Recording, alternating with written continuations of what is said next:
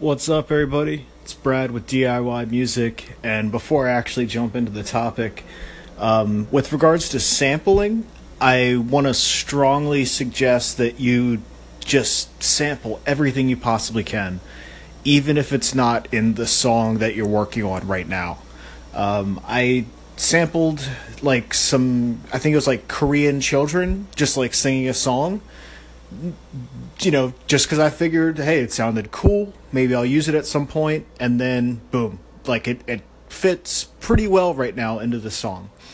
So, um, yeah, so on to the main point here. I want to talk about uh, both. It's it's it's a weird fine line here. It's about pushing yourself, but it's also about setting the bar high for yourself.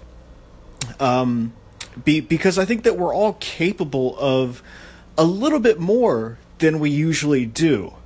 And I just realized this this past weekend. So I ended up becoming friends with a neighbor of mine who is a mix engineer or you know I, I don't know like like an engineer that uh, you know he's not actively mixing but he knows his stuff and so when it came time for me to mix my beat and and he actually did a chop on it when it came time to mix that beat I wanted to impress him you know, kind of like not a hundred percent.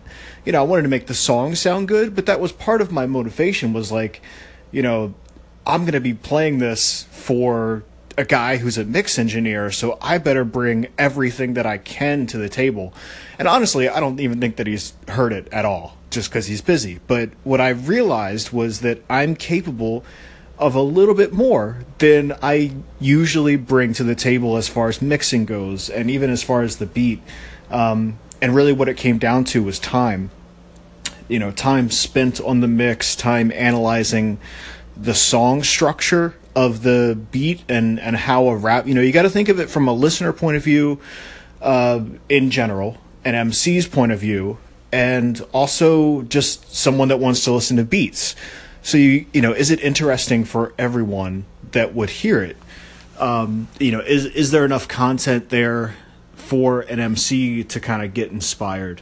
Um, and the other thing I want to talk about, uh, pretty much the exact same thing as the mix engineer, but in in a different, uh, slightly different path, was uh, the podcast, the Beat Club, where you know hip hop producers submit their beats, they play it on the air, and you know if my stuff gets played and they like it, that's awesome, you know. But aside from all of that, um, it's really just motivation for me to just make beats, you know, because there's nobody looking over my shoulder saying like, "Hey, you know, it's it's time for you to write some music." Like nobody cares. But having that motivation, like knowing that uh, that there's a channel open for me to you know send stuff to, and, and Instagram as well. I've been putting stuff up there.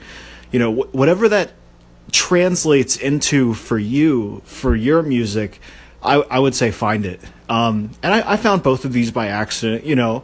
Um, but the neighbor, I, I saw his uh, sound foam, and I was like, "Hey, what's up, man? You do music?" So it's like, it's accident, but it's not accident. You got to put yourself out there too.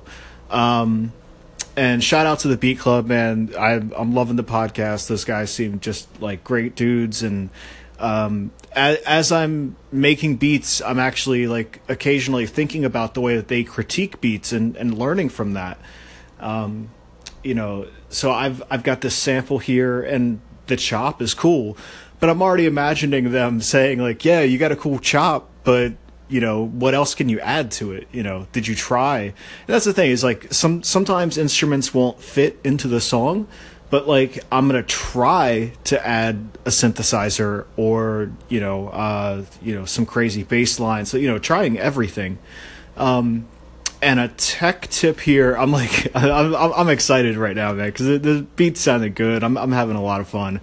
Um, a tech tip here. I've been using Sound Toys Tremolator quite a bit on samples just to give it some vibe, and I'm really digging that. I think I got it for free. I don't know if it's still free or not, but you basically tweak the groove and stuff like that, and um, and it can just add it's got to be very very subtle but it can add a little bit extra swing and also smooth out some of the rough edges without having to do any eq on the sample even though you should eq your samples okay that's a packed five minutes